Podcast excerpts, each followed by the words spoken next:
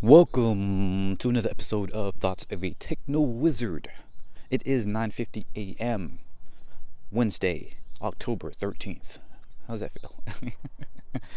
um, goddamn, goddamn, goddamn. So I, whew, all I really want to talk about today is CJ the X. I mentioned them a little bit before. Um, finally sat down and watched last night a video called um, Burnham versus Jeff Bezos, a video essay. It's a two and a half hour video essay, right? And I like long form content, you know, as you as you might can tell. I used to listen to Lex Fridman a lot. I just haven't recently, just because I've been hyper fixated about other stuff. But um, I, I, took some time, you know, because I, I, didn't, you know, j- the Bo Burnham stuff. It was really cool. Don't get me wrong. I enjoyed it, and I um, saw FD's um, FD the Signifier, uh, their video essay on it, and and he was talking about some great stuff. But I'm not usually one for video essays, especially about you know Netflix specials or media. Uh, it's just not really my bag. But um, I watched their other videos, CJ CJDX, and it was fantastic. Like the way he talks, um, his performance, uh, and they're like just everything. I really I really enjoy you know his content. Um, granted, a lot of this, some of his videos are not really something, or I would be interested in, or seem like something I would be interested in. But um, I remember FD uh, strongly recommended to watch this video essay, even though it's two and a half hours and um, all the other stuff. So I was like, okay. Last night, um, I was feeling very frustrated because I just want to see my freaking partner.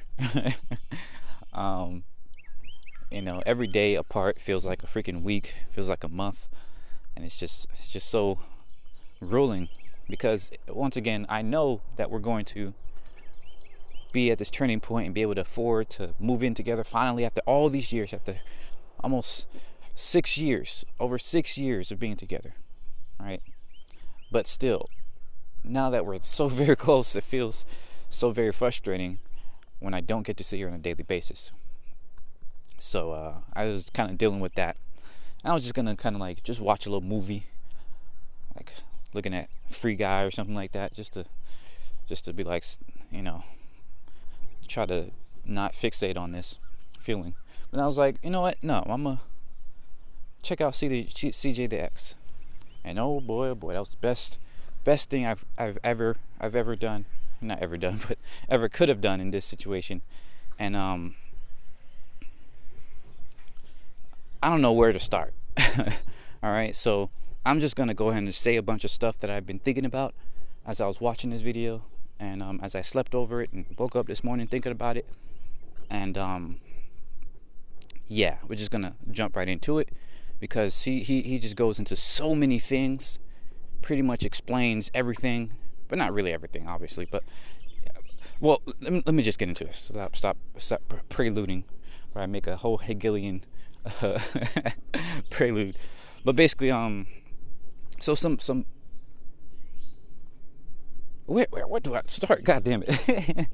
so it's a two and a half video essay. And it starts with him talking about Bo Burnham and um, his his his video um, or the his special inside, which was once again great. And um, basically the entire video, uh, mostly for the most part, some well not really, but um, hinges not. Oh my gosh, how do I even explain this? Go watch the video.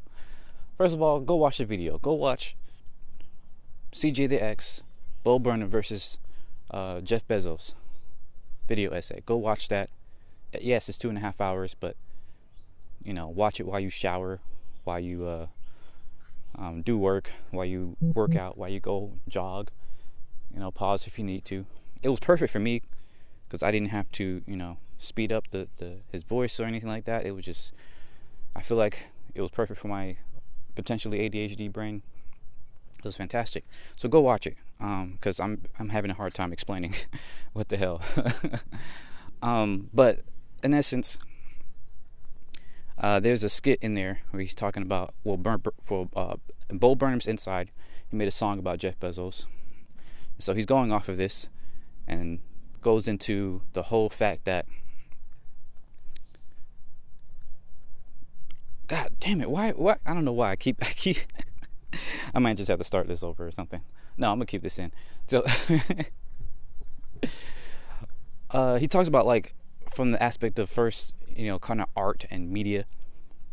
Um, then he gets into, you know, the fact that he, he wanted to kind of downplay Bo Burnham and say, oh, just another, you know, one of these specials. Yes, it was cool, but it was not that deep.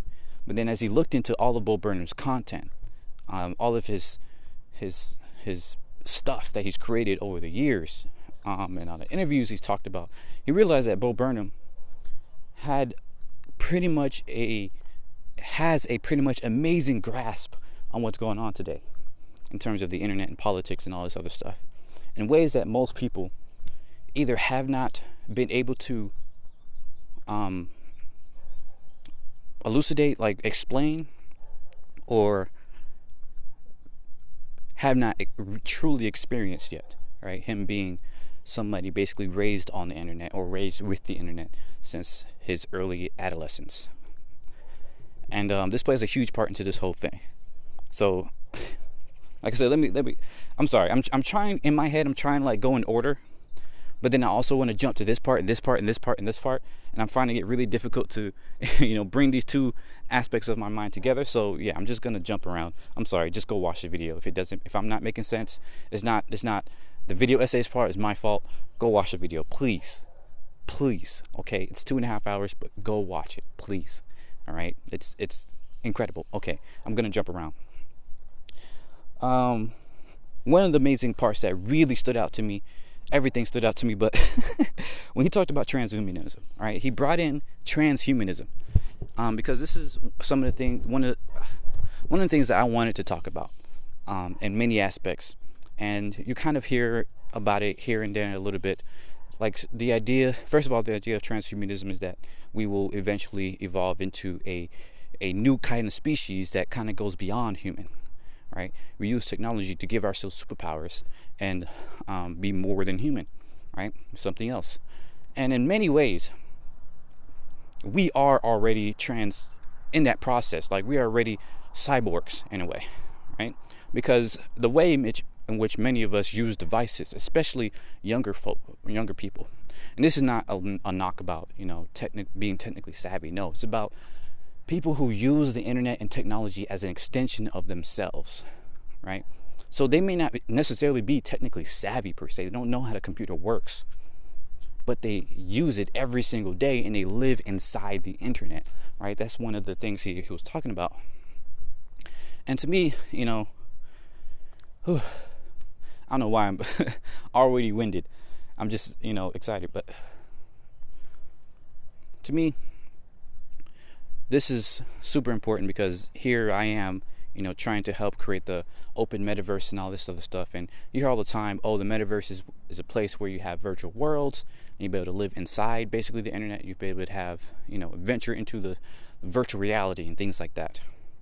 And I've always tried to tell people, like, it's not that it's going to be a completely different world or you know different than today yes it's going to be very different but at the same time we're already inside the internet like the fact that most of us or many of us especially younger folks use the internet every single day to make experiences right? To to communicate with our friends and family to um, learn things and to um, and feel all these things like as we experience the internet we are already in the metaverse. This is already the metaverse right?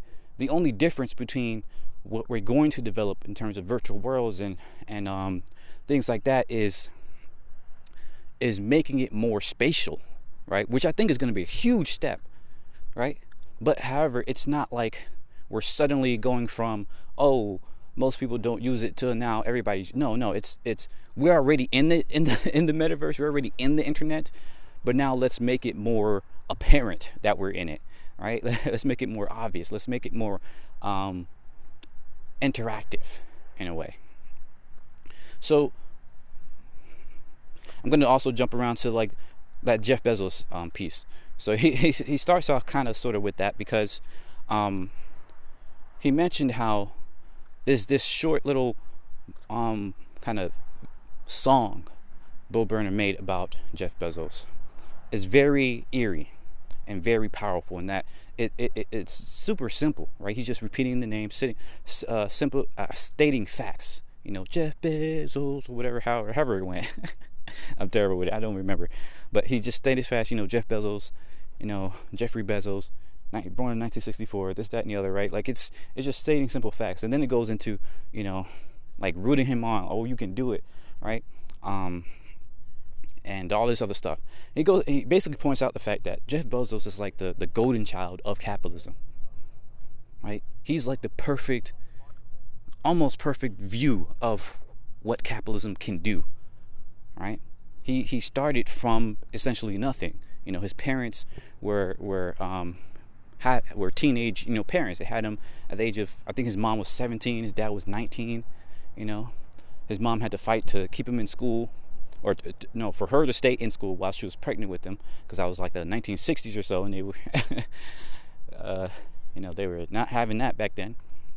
But she, you know, fought to stay in school, and she graduated high school with him as a child, as a you know a little baby, and then she went to night school and all this other stuff, and he, you know, taught himself how to how to you know um, use electronics and all this other stuff, and you know eventually went to college or graduated you know, uh, valedictorian in high school, went to college and graduated 4.2 there, and then, you know, started his own business and all this other stuff. Like, whole, you know, started from the bottom, now I'm here type stuff, right? And it's, it's exactly what people, you know, say capitalism is capable of, right? And furthermore, he's he's he's almost like the the the ideal kind of CEO, at least you know thematically, in that he doesn't seem to have any serious, you know, accusations against him in, in, terms of his character. Like he's a very principled person. He wrote a whole memo saying, you know, um, what's cool in his organization, which is like, you know, being a good person, listening to feedback, you know, accepting change, uh, listening to younger people if they have ideas, this, that, and the other, right? Um, and furthermore, his whole company is based on like Amazon is based on the fact is is obsessed with customer obsession. Like that's the whole thing, customer obsession.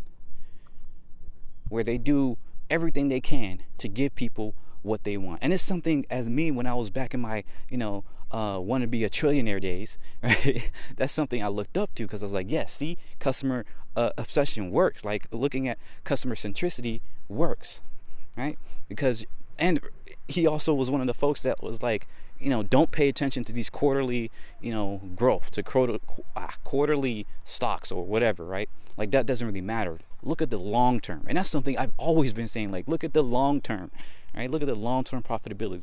It doesn't matter if you're profitable or, you know, not profitable in the short term. It matters if, if, if you're delivering value to the customer, right? If you're giving them what they want, what they desire, right? And that's exactly what Amazon does. And I'm not going to go through the whole thing, but he points out this fact that Amazon is the, the ideal kind of capitalist scenario, right? Give customers exactly what they want, you know, build a whole um, a marketplace, you know, make the marketplace so big that everybody can kind of participate and all this other stuff. And, and it's just like exactly what capitalism says you should be able to do. But, and here's the problem we still have a shit ton of problems, right? And Amazon is the source of many of these problems. Not not all of them, not by, by far shot. However, it also, even though it exemplifies the best of capitalism, it also exemplifies the worst of capitalism. How is that? Right? And this is something I've been I've been thinking about recently as well. And the fact that many of these big tech companies today kind of exemplify the problem with capitalism is that even when you are super successful and are quote unquote saving the world, changing the world, you know, and giving customers what they want, right? Facebook says that all the time. All we're doing is just trying to connect people. You know, Twitter, Microsoft, uh, Netflix, all, all, all we're doing is just delivering value, right? The problem with capitalism is that it mistakes value for profit, right? It says money is the measurement of value. Money is the singular, you know, pretty much dictator of value. That's basically the, the whole issue with with with capitalism. It says you know anything that has value should be you know a monetary uh, thing, and if and the reason like if you if you make a lot of money, it's because you deliver value to people, right? But of course, with with value, it does not actually explain, or rather, with money, it does not really. There's, it does not really indicate true value right? Because we, we, we and I, I, mentioned this before when i was talking about the, the, uh, the history of money. But value is value. Value is whatever we want it to be. And before money itself was not meant to be a oh, oh you know that's worth this amount of money. No it's it's money itself was a currency in which itself had value because you could use that currency outside of the markets. Like if you had salt or shells you can craft things with it right? You can eat with it. If you even if you when you had gold you can turn that into accessories and this that and the other. And that's not to say gold is any more valuable than you know fiat currency or blockchain or anything like that. No it's the fact that we can do something with it right? The value was what humans used and and and uh how we were able to you know just just live life right? A lot of aspects of our lives is valuable to us, but we don't and we can't put a dollar sign on it. Like, you know, being in love is extremely valuable, but that's not something you can put a a dollar amount to, and we shouldn't. Right? There's many, many aspects of human life. The the and you know, CJX goes into it talking about the soul. I don't necessarily like to talk about the soul because I think it's one of those things that is a little bit too ambiguous. And granted, he did give a, a definition of it, but still, even with definitions, like you tend to, I don't know. For me, it just didn't really hit. Um, I kind of instantly translated soul to consciousness. Right? There's a lot of aspects of the consciousness in which of our conscious, you know, lives that we can't really monetize in terms of value and trying to do so just just makes it less makes it less good right? It makes it less meaningful less fulfilling. When we when we try to put a some some monetary value on something that is so deep and and almost indescribable. All right so so basically he mentions the fact that you know Jeff Bezos is amazing. Amazon is amazing no doubt. But the fact is it's still it shows you the problem with the system, right? Doesn't matter what individuals do. If the entire system is fucked up, like what's the what's the point? Right? And here's here's here's where he kind of dri- drives this home some more. He says, um, the problem with you know this this value, this customer obsession, is that you are not a customer. Right? People think that oh, it's just giving us you know what we want. No, it's giving you what they can get from you. It's it's guiding you into a consumer role. And it, just because they change the name from consumer to customer doesn't change the interaction. It's making you into a, a, a consumer, right? Somebody who, who just eats, who just takes who buys, right? The value they see in you is not you as a person. It's the part of you in which will buy things, right? And they use data the same way. Every time you every click you make every pause you make on their website every other website you go to um, that's connected by cookies and this that and the other like they track everything for the data. So they can better uh, create these algorithms right to recommend you not what exactly what you want as a human being but what you can buy what you can consume. Right? And the difference there is pretty significant because these same algorithms, these same kind of techniques of using artificial intelligence is also used in all of these social media platforms, right? It's geared towards, and I've mentioned it many times before, is geared towards engagement, is geared towards watch time. So that you can feed the algorithms, feed the feed the uh, the ad revenue. Nobody cares about you. Not in these um, companies, not in these algorithms when you have some suggested content, it's not about what will make you more fulfilling that day and, and what will improve your life. The, the algorithm doesn't care. It just tags all this stuff and says, hey, you know, people that look at this, you know, they might look at that and that gets a lot of views, you know, that gets a lot of ads. It tries to guide you into this rabbit hole, the, the nearest rabbit hole that will send you down a time of watching a whole bunch of stuff, whether it's a whole bunch of leftist stuff, a whole bunch of right stuff, a whole bunch of, you know, whatever. The algorithm doesn't care. It's completely impartial to whether you're looking at, you know, neo-Nazi stuff or, you know, anarchist stuff or um, anywhere in between or, you know, uh, My Little Pony. It doesn't really matter so long as they can place ads there and people, you know, watch that stuff and, you know, eventually click on the ads or even just watch the ads, right? That's that's how they win. That's how they get the money. Same thing with Amazon. We think it's like, oh, so great. It's it's giving us everything we want. No, it's not giving you everything you want. It's manipulating you very subtly, very subtlety, subtle, sub, subtly, however you say that, so that you can buy more things from them. Right? And I think we, we kind of know this.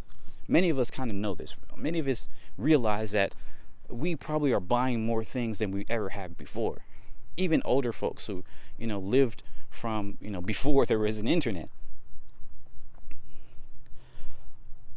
and this also goes into one of the things I kind of disagree with him and that he mentions he, he kind of makes it seem like the internet is one of the it's like the the the biggest problem with um, humanity today. He doesn't not not from the aspect of oh internet is bad, but no, in terms of how the internet is structured under a capitalist system where these algorithms are forcing you to do these things. He also goes into some really great depth about you know the the positives of the internet and the, the, the, amazing art that can can be created and the amazing amount of communication that can happen through things like memes and things like you know all this other stuff right he goes into great depth about that and mentions the fact that it's really amazing that we can keep up these we can keep and we can maintain and create this amazing amount of communication and have access. We basically have superpowers, right? That you can Google anything that you can think about, that you can, you know, um, tap into your, your phone or your device. Like, that's superpowers. At the same time, the internet doesn't, as it's designed today, doesn't really care for fulfillment, right? It cares to, to once again guide you into the nearest rabbit hole. The nearest rabbit hole of profitability, mind you. all right, whatever that may be. He talked about the two extremes on the internet of, you know, Tumblr and versus 4chan. Like the Tumblr super safe space that can be kind of annoying and that people like, oh, you shouldn't say that, you know, um, versus 4chan, which is like people just being um, offensive just to be offensive because, oh, freedom, right? right? Um, and that pretty much reflects what we see in our politics, the left and the and the and the right, especially in America, but many other places around the world right? The super liberals and the super conservatives who don't actually come to an agreement and can't really conversate. They just, you know, try to slam dunk each other, right? They just try to um, go off of one another, right, on the other person. And that is a huge problem. He mentions that, you know, the internet unfortunately turns every serious conversation into a meme fest where you're just throwing jokes back at each other and so, oh, you know, you get offended by that. Oh, you can't, you know, you're too serious, blah, blah, blah, right? Turning everything into a joke. And what that really is, is, um, as they say, the opium for the masses, right? That's a way, and I think the new word for it is copium, right? Where you're trying to deal with all the problems that we have in our world, but because people can't talk seriously about these things, they just meme it to hell, right? People think that there is no solutions, that you just have to deal with it. Like it's just we're just going the whole place is going to shit like the apocalypse you know it's a very fatalistic approach. He mentions that unfortunately a lot of the internet makes you feel like uh, you know being a consumer is the best you can you can do. You know just just buy things that you that that make you feel good. You know go online and post things that make you feel good and call it a day. You know even with greenwashing buy things that make you feel like you're helping the world but don't really you know look at you know whether or not it's actually helping the world and because nobody can really have some serious conversations about you know what is wrong what is right what we should do about things and how we should fix things they just throw memes and just you know stuff like that and i don't just mean memes as in like the little pictures if you're unfamiliar with meme culture but also like tweets and you know think people like Trump who go on mm-hmm. national TV and just make a fool of themselves, right? Because it's funny. And they can make a fool of their impo- opponent instead of engaging with what the uh, other people are actually saying. Right? He just oh wait, whatever, just makes fun of it, make turns it into a joke, and so people like, ha, you slam dunk on that liberal, right? and so now people aren't even thinking about the actual problems; they just slam dunking on each other and so we we lose a lot of the ability to even solve these problems because too, people are too busy wanting to laugh or not be offended uh, about you know the actual problems that we're trying to solve. And because of that right people once again have this fatalistic approach to the world. Young people older people everyone just feels like there's nothing we can do. So might as well just sit back and watch it burn right? Send memes uh, buy on Amazon what you're trying to get next. And here's another. I'm not sure if I mentioned this, but the so so going back to the problem with Amazon and capitalism, right? It seems like oh yes, the the story works. You work hard, you can create a, a massive company, and boom, now you're a billionaire, right? But here's the problem. Once again, it didn't solve any of the problems. This customer centricity, this customer obsession, was a customer obsession, not a human obsession right? It, it, it did really well with creating entirely new marketplaces of consumer behavior, of being able to buy at a click of a button. That's amazing. Amazing. Don't get me wrong. It really is amazing. But it's also extremely scary, right? That whole immediate response, that whole, um, it hijacks that whole immediate response of, of hunter gatherer cultures and, and our entire history of humanity and turns it into this um, immediate consumption. So instead of paying attention to the ecosystem or, or when you buy something, what it, what, where it comes from, or you know how how it got there, or anything like that, you're not you don't care about any of that. You just care that that there's something out there you want. Boom, you click a button, now it's here. Right? You've divorced yourself from the entire system, where you think it's just it's just you know okay to just just consume and that's what's deeply problematic about you know what's going on today. Jeff Bezos shows you what's possible, but he also shows you what's the problem. Right?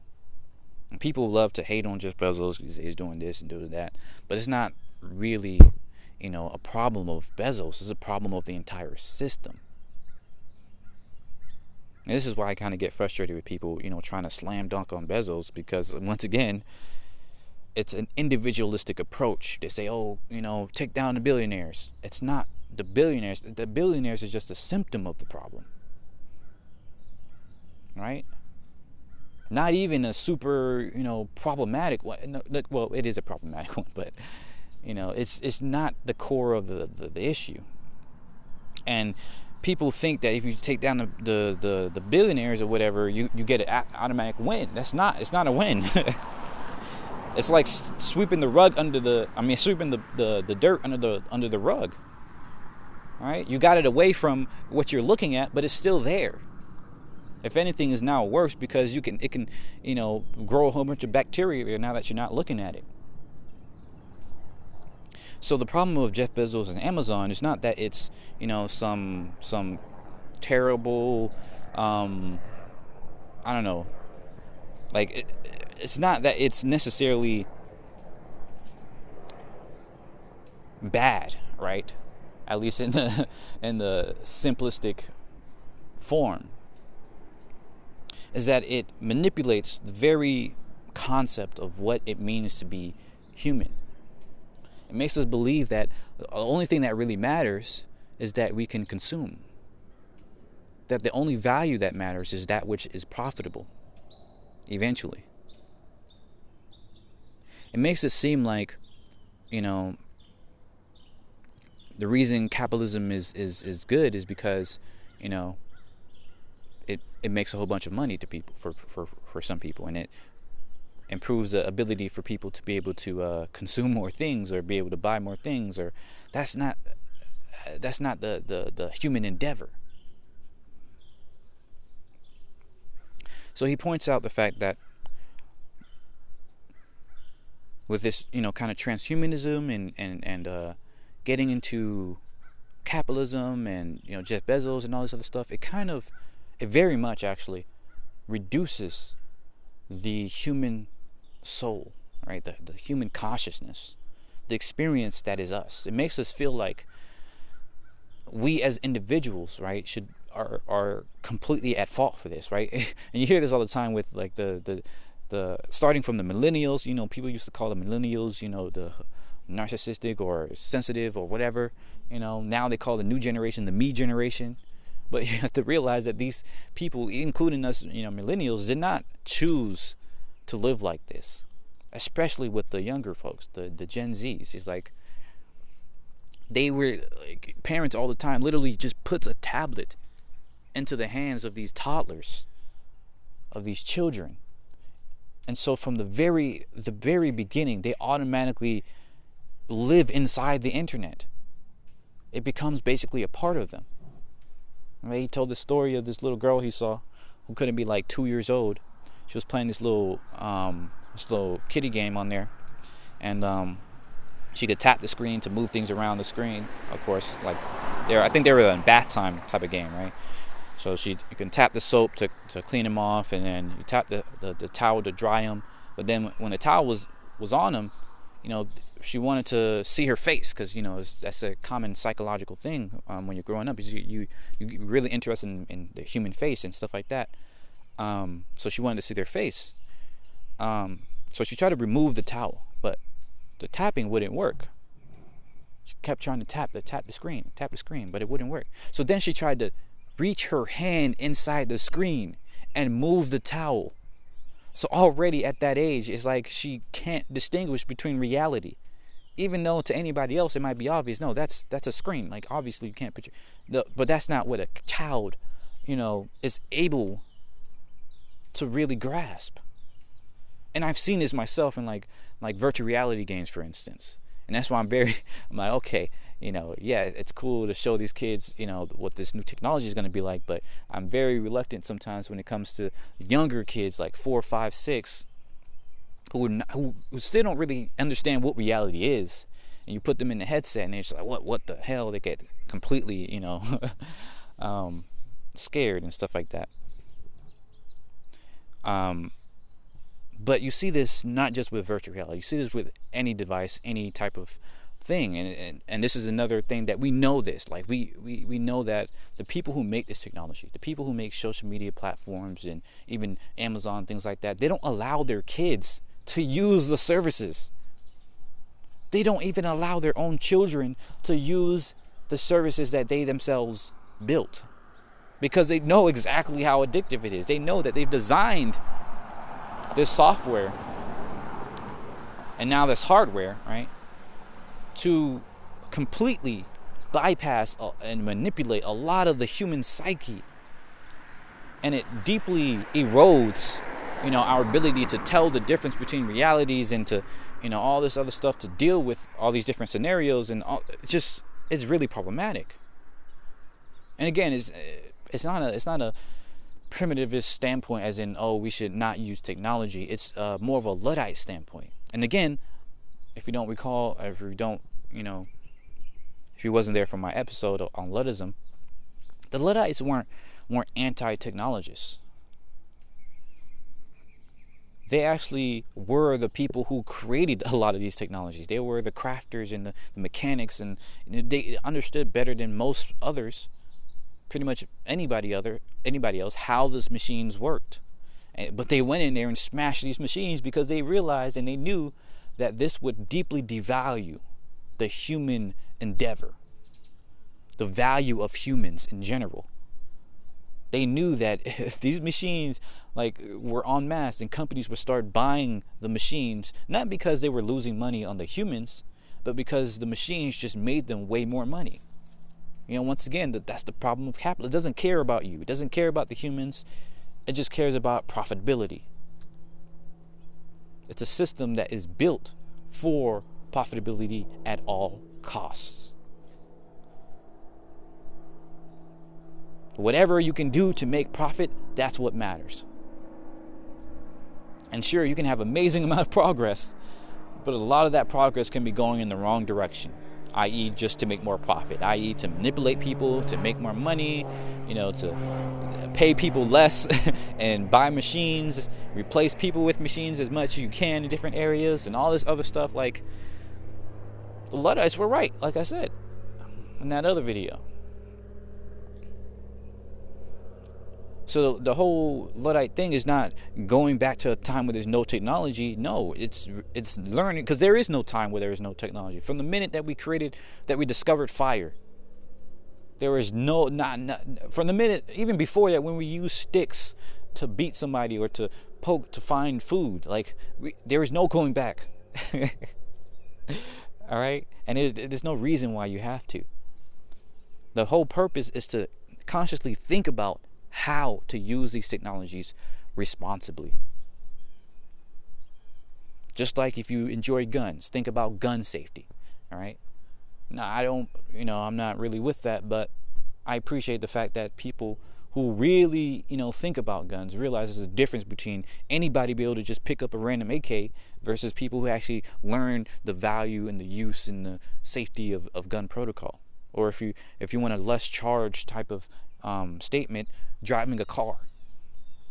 You can't just let anybody just get in the car and start hurtling this 3,000, 4,000, 7,000 ton vehicle down the street 60 miles an hour. like, that's not going to be a, a good experience. We know that we have to teach people how to use a car, how to be a defensive driver. Unfortunately, a lot of people are still, you know, a little bit offensive with it but we know that we need to teach people how to use this technology, when to use it, so on and so forth. Again, it's been misused because a lot of places are now completely car dependent. But that also shows you the problem. It's like it's not about completely destroying or not allowing this technology, it's how to use it responsibly.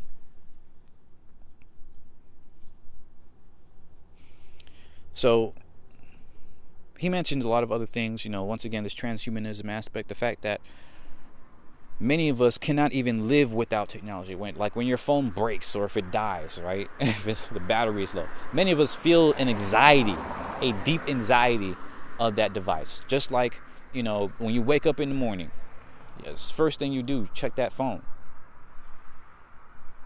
Right? Just it's like a limb.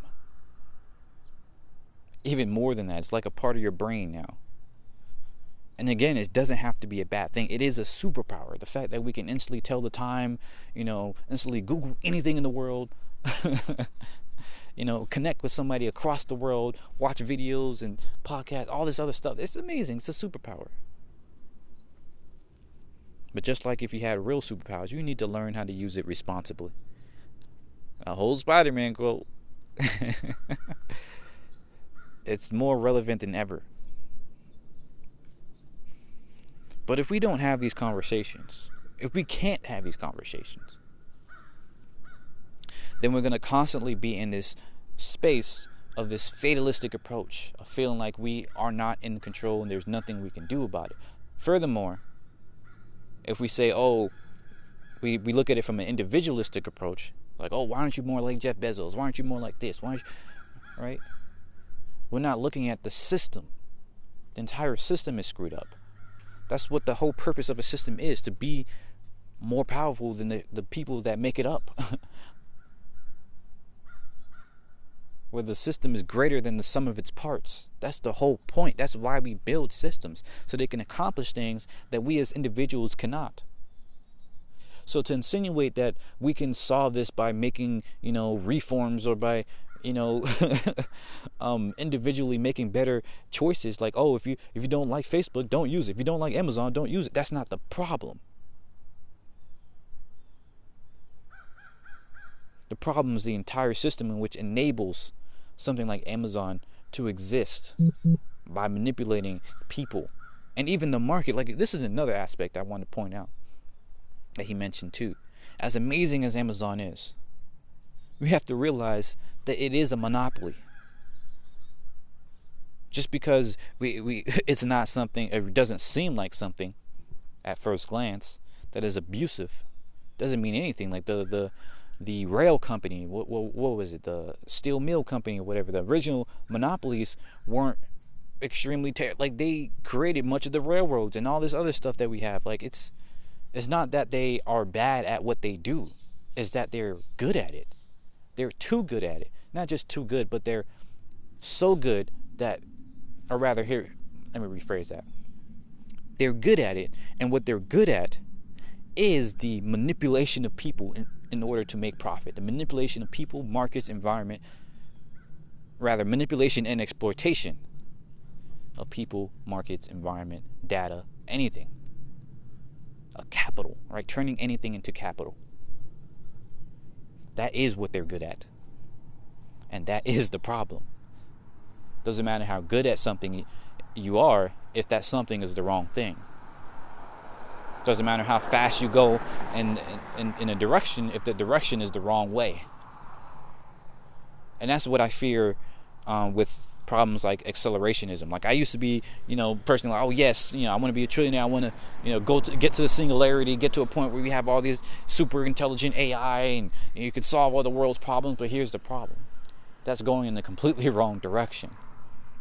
Because we got to remember, and uh, this is a huge problem with, pe- people like Ray Kurzweil and things like that. They can think that that if we just, you know, make AI smart enough, they'll suddenly gain a consciousness then and that consciousness will be in our favor, you know, it's deeply unlikely. We already have artificial intelligence that's way smarter than any human, we in almost every way.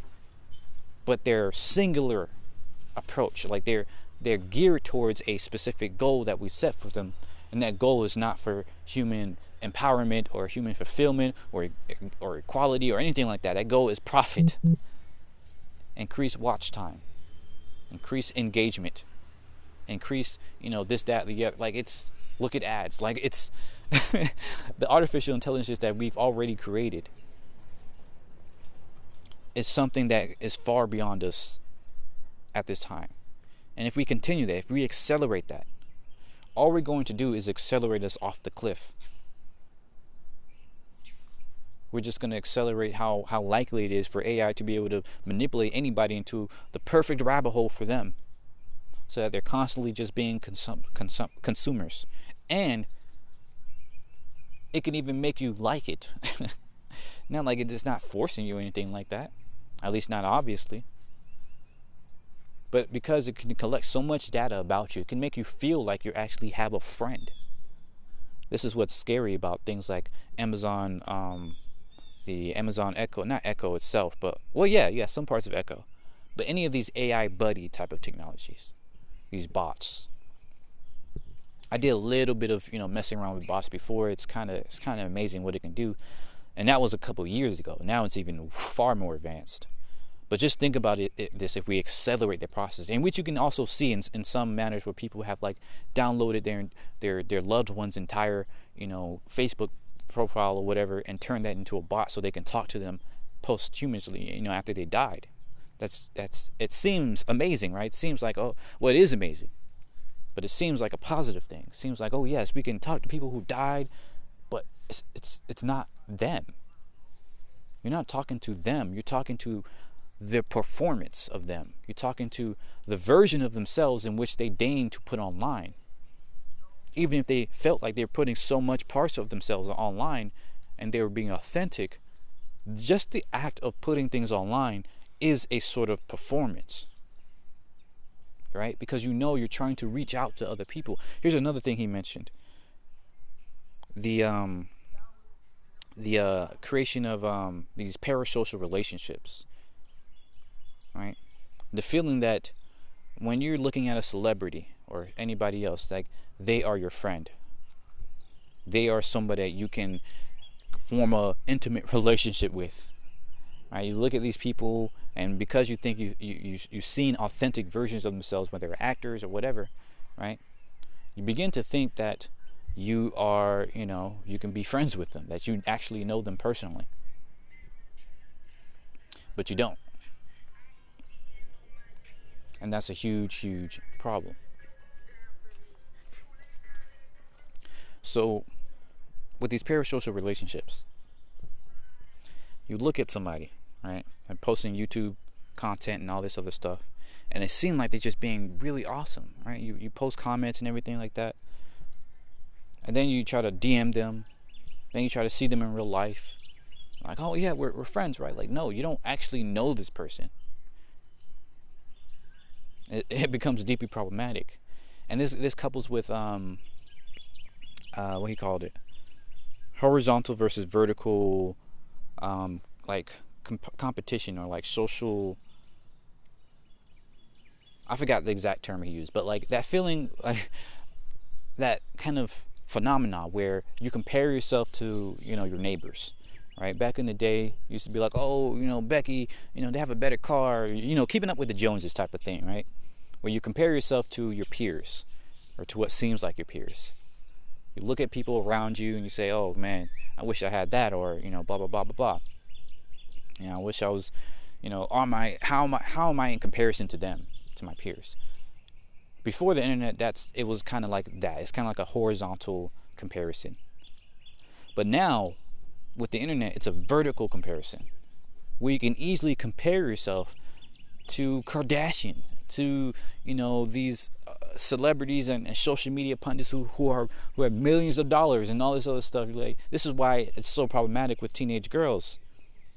Because you know with a horizontal relationship you're constantly comparing like your beauty or your your you know self-esteem with your peers seeing you know your siblings or your peers and seeing how you look. And this is a problem with boys too but it's it, it comes out in a different way like with things like status and money and things like that um, or even things like you know um, having girls or having uh, partnerships and things like that but either way like you're comparing yourself to before you were usually comparing yourself to your peers but now you're comparing yourself to social media quote unquote influencers who have millions of dollars and tons of fans and all this success, and you're thinking that, oh, I should be like them. Right? As if it's a, you know, direct correlation. But again, this is where I kind of sort of not exactly disagree, but also think there's something else going on here, because he mentions this in the in the space of the internet. But I also think that this is a huge problem of of the societal, the hegemonic societal structure that we created. Right? Meaning that the reason people even compare themselves to their peers is not some deeply psychological, you know, aspect of humanity. It's one aspect of humanity in which is encouraged by the by the civilization that we've created for ourselves. Right? And which puts you in these you know these uh, car dependent neighborhoods these suburban areas where you are keeping up with the joneses right because you no longer live in a community you live in a single family home in which you know um, is situated in a quote unquote neighborhood i think that creation that aspect is what creates a lot of these comparisons in the first place the internet simply exponentiates it well, not really simply, but you know, exponentiates that. It makes it far, far worse. So I think that not only should we, you know, begin to look at the internet and, and see how we can fix the internet, but also fix once again the physical structure of our environments. Because another thing he mentioned, again, it's a two and a half hour video. He mentioned a lot of things. Um, was the fact that many of us can't even go a day without screen screen time. Right? He mentioned this thing where his uh, this kind of when he went to visit his his his grandfather-in-law, who was uh, taking care of his grandmother, um, who didn't he didn't really know really well because they were you know kind of bedridden and and um, not well like his entire life pretty much, um, but that person, his grandfather had uh, took care of her for like three decades while she was, you know, in this this hospice in this situation, right? And they don't even they don't even know him. Like they never really um, were able to communicate with him much. So after she passed, he went and you know spent a day or just talked with the, with this with this man. And um, his his phone was dead at the time, so he couldn't really use his device. So he went to this man, um, to this man's house. It's a really small little house, one room basically. And this man is like 77 years old, and um, he doesn't have a TV. He doesn't have a computer. all he has is a little phone, which has like no saved numbers. He just writes in the post-it or something like that a couple numbers that he should keep in mind, and, and that's it. Like he, all he does is listen to the radio. and so he talked with this man, you know, all the all all day, and he was talking about how uh, just interesting was and amazing it was to have like this this conversation with this with this this dude, and that he would uh, his grandfather would take a long time to respond to answers as if he was like you know really thinking about these things.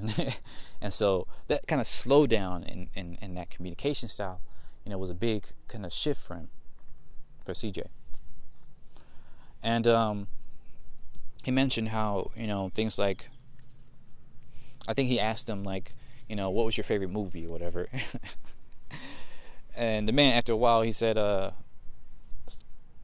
this this movie he watched like 1970 or no he doesn't really like any movies like he just watches sports or listens to sports and things on the radio because he watched this one movie in 1970 something and he didn't like it so he, he never watched another one again. Since 1970 something and for CJ the X he was talking about how that was a complete just just crazy to him because like that means everything he does, because you know CJX is a YouTuber. He does all this content and it, it makes music and all this other stuff. Everything he does on the internet is completely just invisible, which is completely value valueless to this older man. Right, and furthermore, the very act of having a discussion with somebody without you know the input of your phone constantly beeping and bopping and drawing your attention away kind of forces you to be in that moment, right? And again, we we know these things uh, usually, but we don't really know them. Like we haven't really experienced them. We haven't really. Many of us, you know, don't often do this on a regular basis. Even myself, right? And for many reasons, I don't really want to because, you know, I really enjoy my family. There's not really anybody I can talk to um, to talk about all the things I like to talk about. this is also another reason why I really enjoy the internet. Um, or many people I think really enjoy the internet because it feels like we're constantly surrounded with people who don't really care about anything that we actually care about, and it, it, it, feels very isolating. Um, so CJ the X, he doesn't necessarily advocate for you know um, just cutting off from the internet because once again like many of us get a lot of our community from that. But he does advocate for having more long-form discussions having these dialectics right? Being able to talk with another person without the need to try and slam dunk them or or make a joke out of things or you know stuff like that and just seriously you know look at this person as a human being not as an idea not as a what they stand for, not as a you know meme, but as a human being, not as a f- value either, as what their you know what their values are or, or how valuable they are to your you know um, movement or your company or anything like that, but as a human being. And in doing so, we can do very much like I was been mentioning before and uh, these early philosophers and have this dialectic and be fully conscious. Because a lot of times when you're online and you're just sending memes and all this other stuff, we're just kind of like almost like zombies, just automatically just responding to things in a in a very almost dead manner. And um, we don't think about things very deeply when you're doing that. Uh, granted, some memes, like he mentioned this before, like memes can be incredible. Like it can have an incredible amount of depth and you're, if you're not if you're not in that culture in the internet culture it's really difficult to appreciate good memes. Um, so it's not like memes are themselves bad or anything like that. It's the fact that it's once again an overuse. It's a coping mechanism. And sometimes we need to you know stop trying to cope with with everything and just try to figure out how to solve these things, how to communicate with people who think differently, and uh, have different ideas about the world, and see if we can come to a consensus and how so. Because at the end of the day, we all are still humans. That's another part of the problem with capitalism. It makes you think that we are each individual creatures that are like aliens, that are completely disconnected from one another. But we're not. We're humans, and we have a lot of things that's very similar. Even if our ideas and our individual, you know, um, goals might differ, for the most part, we're, we're quite similar. Surprisingly so. I can probably go on and on about this, but I think this is a good um, stopping point.